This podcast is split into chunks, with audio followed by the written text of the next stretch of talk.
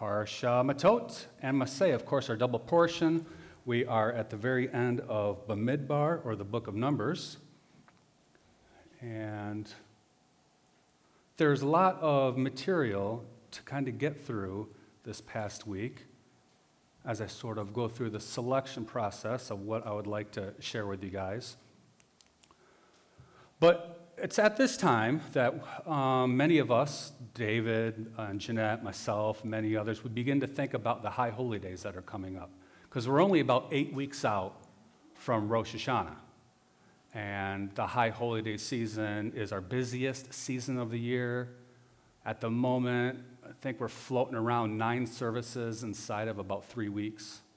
And so that makes for a very exhausting um, but very fulfilling period of time. And so sometimes when we start to approach the high holy days, I look for parallels um, so we could learn a, a little bit more about the high holy days ahead of time.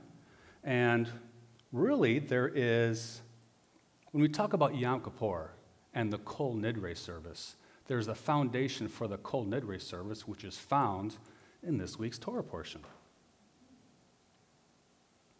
So let's begin in the first Parsha, Matot. Um, I'm going to read just a little bit. If you'd like to turn there, it's Numbers chapter 30. I don't have any page numbers, but I trust that most of you will be able to find Numbers chapter 30 in a timely manner. Yes, that's right. This is right. Numbers chapter 30. Depending on your version of Scripture, it'll be verse 1 or verse 2 we'll be starting in. Uh, 42nd Parsha begins like this Then Moshe spoke to the heads of the tribes of the people of Israel, and he said, Here's what Adonai has ordered. When a man takes a vow to Adonai or formally obligates himself by swearing an oath, he is not to break his word, but is to do everything he said he would do.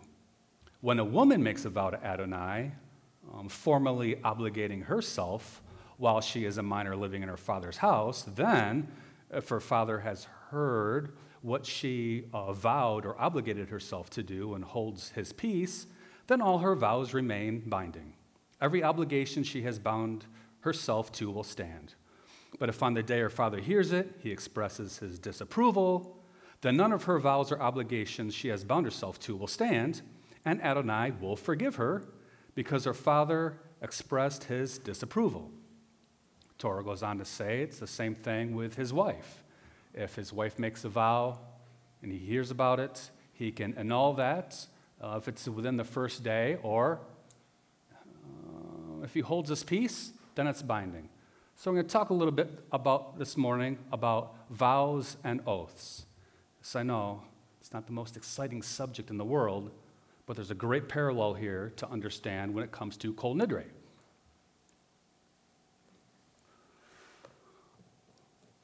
While we think about vows and oaths, we can't help but think uh, about the instruction, of course, that we get from Yeshua. Uh, Matthew chapter 5, um, verse 36, he says, um, And don't swear by your head because you can't make a single hair white or black. Just let your yes be a simple yes and your no be a simple no. Anything more than this has its origin in evil. So, of course, many of us would probably be reluctant to make a vow or an oath uh, casually or rashly, just based upon the instruction we get from our master Yeshua. Of course, we should just let our yes be yes. There's similar, um, similar instruction in the Tanakh from um, King Shlomo, of course. It comes from the book of Ecclesiastes. I don't have a page number, but I know it's right before Daniel and right after Ruth in there somewhere. Oh, yes. Kohelet or Ecclesiastes chapter 5. It's found on page 1079 in the complete Jewish Bible.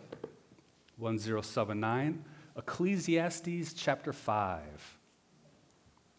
This is another instruction on vows sounds very much like what our Master Yeshua says. Chapter 5 begins like this Don't speak impulsively, and don't be in a hurry to give voice to your words before God, for God is in heaven, and you are on earth, so let your words be few. For nightmares come from worrying too much, and a fool, when he speaks, chatters too much. If you make a vow to God, don't delay in discharging it. For God takes no pleasure in fools, so discharge your vow. Better not to make a vow than to make a vow and not discharge it. Sounds a lot like uh, what our Master Yeshua tells us to do. Vows and oaths are very serious business. The problem is, today's world, we're sort of conditioned to think otherwise. One's word means very little in today's culture, it seems. If you're in any kind of business at all, you know you better get it in writing, or you better have a receipt, or you better have an email from somebody about something because somebody's word really doesn't mean anything these days anymore. And that's very unfortunate because there was a time not long ago that it did. Even something as simple as marriage vows taken very lightly these days. You can get a no fault divorce, it's pretty easy. The vows just don't seem to hold weight, as much weight as they used to anymore. It's just another example of the modern world that we live in. But getting back to oath, sometimes we do just get drawn into having to make an oath, and it's many times in life it's fairly unavoidable. My wife, my wife will ask me if I'm going to start a project this weekend. I will say yes. She's heard that before. So she'll say, Promise me you're going to start this project this week. Ah, my yes isn't good enough. I have to promise I'm going to do that. I've gotten myself into uh, an oath now. Well, it's under duress, but it's an oath nonetheless.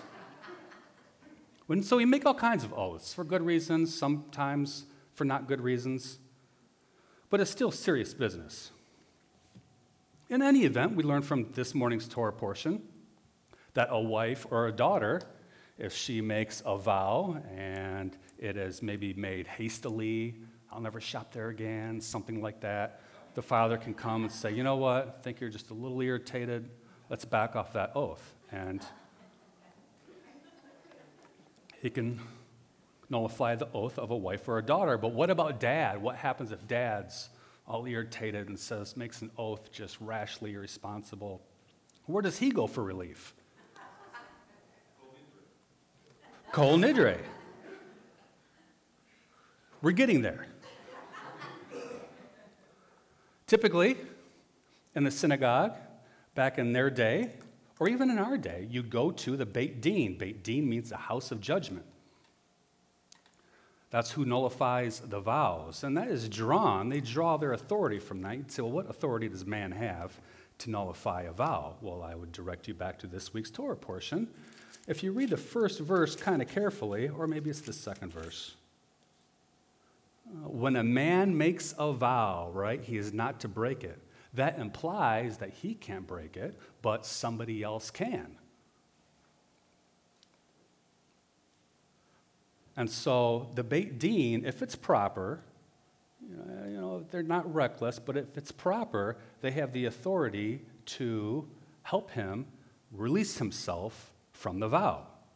And so that authority that they have is really drawn from two different witnesses in Torah. You might ask, what where does the authority come from Scripture that men can do stuff like this? Well, you don't have to turn there, but if you're taking notes, write these two witnesses down. The first one is Exodus 18:21. That's Parsha Yitro, of course, right before the Mount Sinai experience and the giving of the Ten Commandments. Moshe's father-in-law comes down and sees him trying to spend all his days, day and night, trying to deal with the people, and he has them set up a system of courts people in charge over hundreds and tens and thousands. And, and that way there's, um, he can get a little bit of rest and he just takes the difficult cases. There's a second witness found in Devarim chapter 16, verse 18, Deuteronomy 16. Again, the Lord says, You are to appoint judges and officers for all your gates and the cities. Adonai your God is giving you, tribe by tribe, and they are to judge the people with righteous judgment. So, having men in charge of judging, deciding how to live out Torah commandments, this is really a biblical system. It's embedded right in Torah. This is the foundation of the Beit Din. And so, Um, in biblical times, of course, they had the Sanhedrin that we all read about in Scripture there in Jerusalem. But at the same time, every community had systems of lower courts. Every community, no matter how far away, if there was a synagogue, they had a Beit Din comprised of at least three men in even the smallest communities. And so they would handle all sorts of disputes. They'd settle divorce matters, property disputes, business law, all kinds of different legislative things that come up in a community. And they also had the authority to annul vows and oaths. So that's where dad goes to get relief from a vow or an oath. And that's because the Beit Din had the authority to, well, what we're familiar with the term is as bind and loose, binding and loosening, forbidding and allowing. Now, many people look at the binding and loosening concept can be a bit controversial to some. Yeah, I get it. Many people look at the way various religious movements have abused this idea, and we should understand that they're just a group of humans too, trying to, trying to do what's well, and everybody eh, is prone to error at one point or another. But the flip side of the coin would be for every man to do what's right in his own eyes, and this is clearly against the teaching of Scripture as well. Yeshua weighs in on this subject. Matthew chapter 16, verse 18. Maybe we should go there. Matthew chapter 16, verse 18.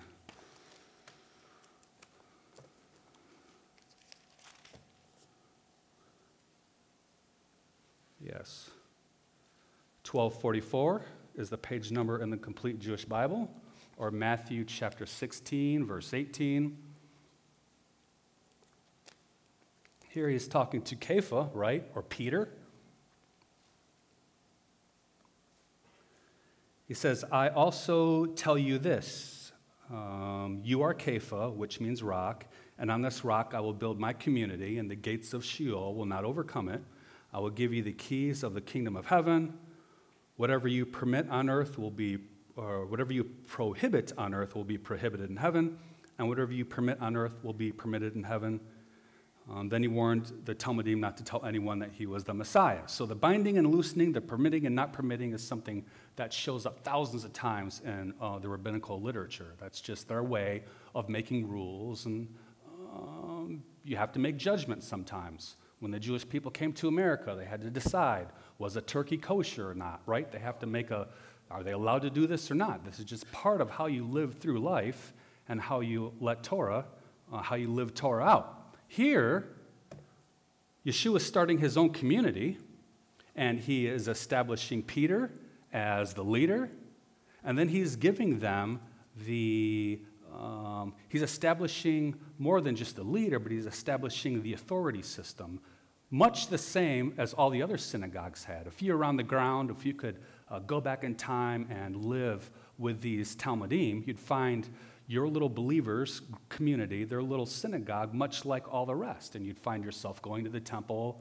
along with the other disciples, performing sacrifices, uh, worshiping there, just like everyone else had been doing. And they continued to do that for decades because that was the system, that was the, uh, the little sect of Judaism that they were involved with. Was one where Yeshua was their founder and he was their rabbi, and they are to carry on his teachings and have a calling to make disciples in Yeshua's name. So, being that he established his community and put Peter in charge, Kepha, the leadership team would have the authority, just like all the other Beit Dins, they would have the authority to do many similar things, make judgments, and also to absolve vows and oaths under proper circumstances.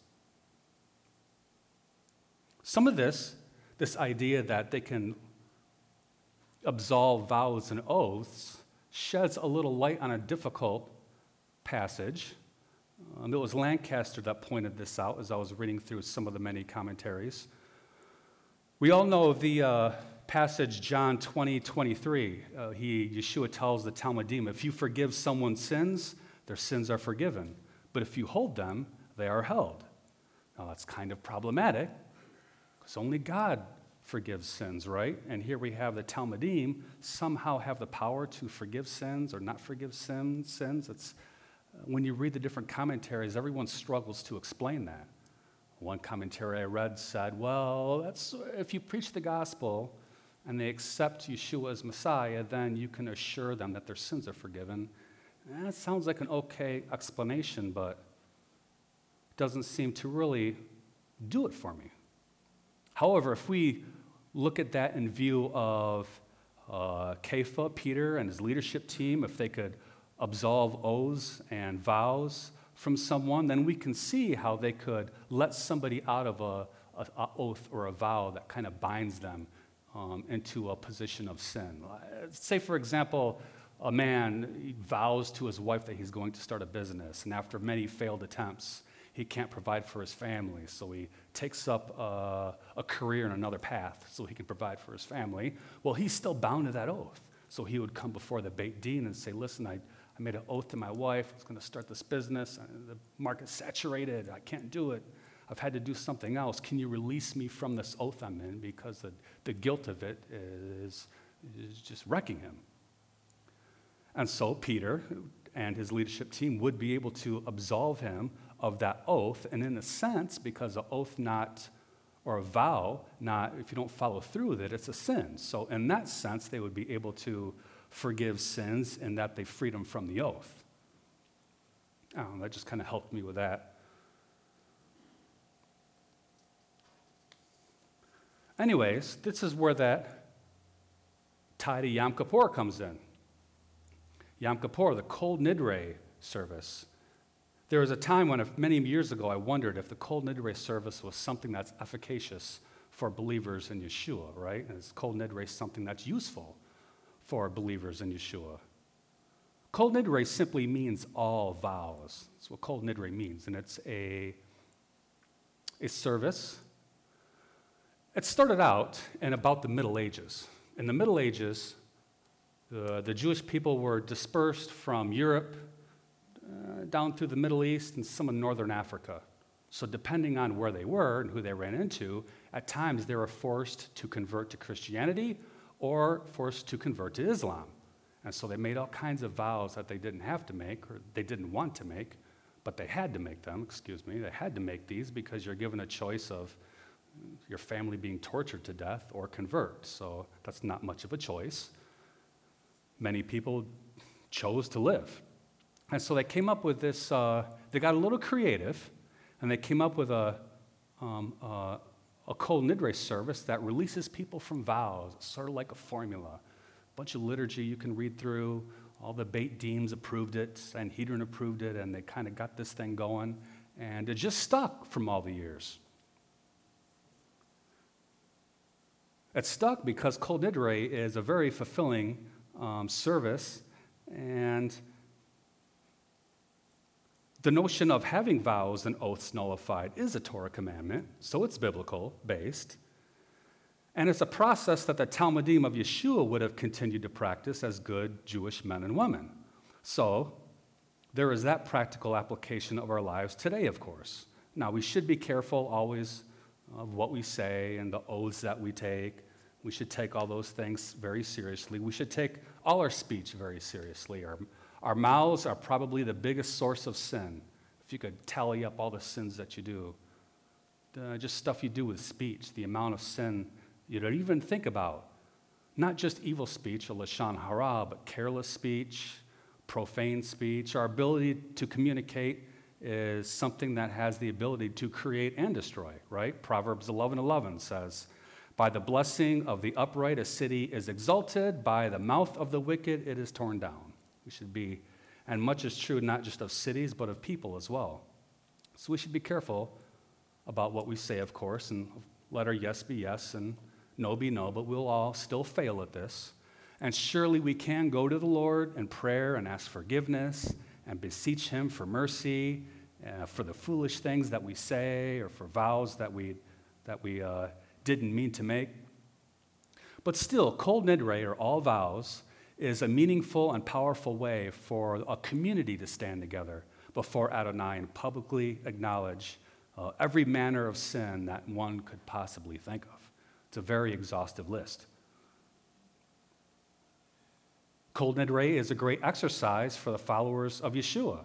We exercise our faith in many ways, right? We have prayer, We, have, we exercise our faith through uh, music and worship and um, through communal liturgy, through studying Torah, through Shabbat and other Moedim, right? We ex- exercise our faith uh, on Kol Nidre, on the Kol Nidre night, the all vows ceremony uh, the night before Yom Kippur.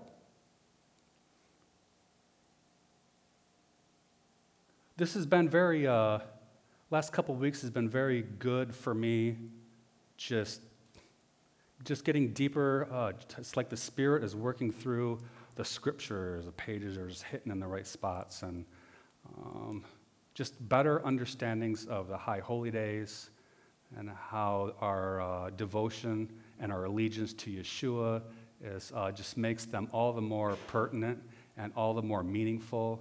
And um, the vows tie to Yom Kippur was something that this was the first week I'd really made that connection. And the connection that these are things that uh, the Talmidim, Yeshua and his Talmidim, not only participated in while he was alive, they didn't have Kol Nidre back then, but um, all the other traditional uh, Moedim and traditions that they did. And the same thing even after he resurrected.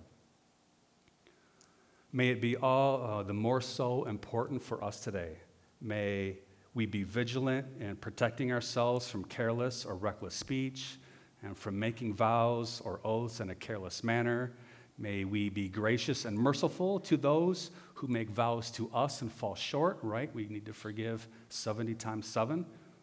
And may the grace and love of Yeshua be something that lives within us, and that grace and love be something that we share with each other and everyone around us. Shabbat Shalom.